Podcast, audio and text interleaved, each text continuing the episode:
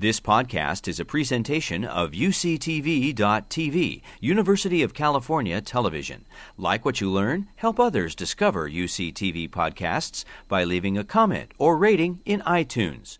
There's a, a drug ketamine that's been repurposed. Right. Uh, when I when I was preparing for the show, I learned something that that, that I, I didn't know before. Right. Uh, Tell us about ketamine. Yeah, well, ketamine is really uh, a, a, a, a very exciting uh, development in our field, and, and sort of an exception to the to the bad news I was telling you about with regards to the antidepressant medications. It's a uh, it's a medication that's been around for a, an awful long time since the, the approved in the in the sixties. Used as, as you know every day in in, in medical centers like ours, uh, you know, uh, as an anesthetic. Uh, it's used uh, uh, for treating pain, but it was discovered Um, not too long ago that at much lower doses it had a remarkable ability to um, uh, you know basically eliminate depression in people who have not responded, those the, the, that group of people who I was alluding to who've been through the, the regular conventional medications and therapy, and it does it very quickly.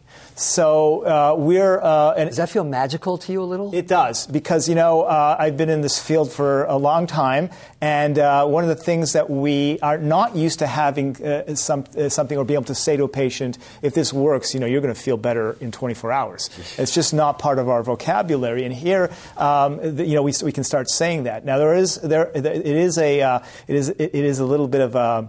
Uh, you know, uh, uh, tantalizing. It's very exciting in one way, but there, there, there, there is. Yeah, because you start saying, "Why not just do that to everybody exactly. as a right. first-line treatment?" Right. Right. So the, the, there is a, there is some Achilles' heels to it. One of them is that uh, that, that the treatments uh, don't tend not to, to last very long. So patients can get a wonderful and fast response.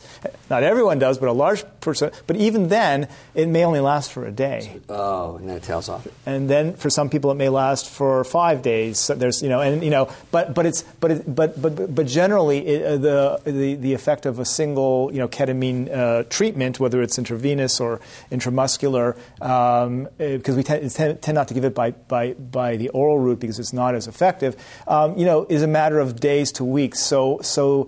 Um, the the we're, uh, the field is now uh, uh, trying to sort out how we can uh, extend the duration, yeah. because then it would really uh, manifest the potential of this drug. However, having said that, I have um, patients who have really not responded to anything and are getting ketamine treatments on a maintenance basis anywhere from uh, every two weeks to every six weeks.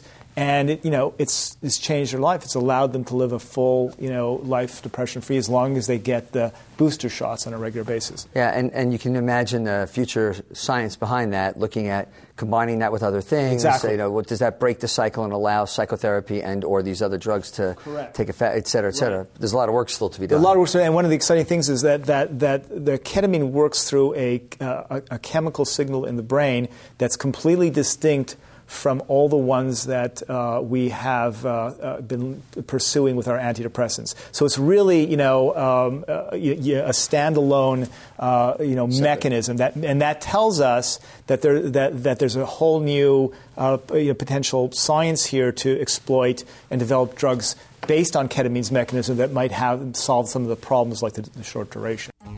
You've been listening to a podcast by University of California Television.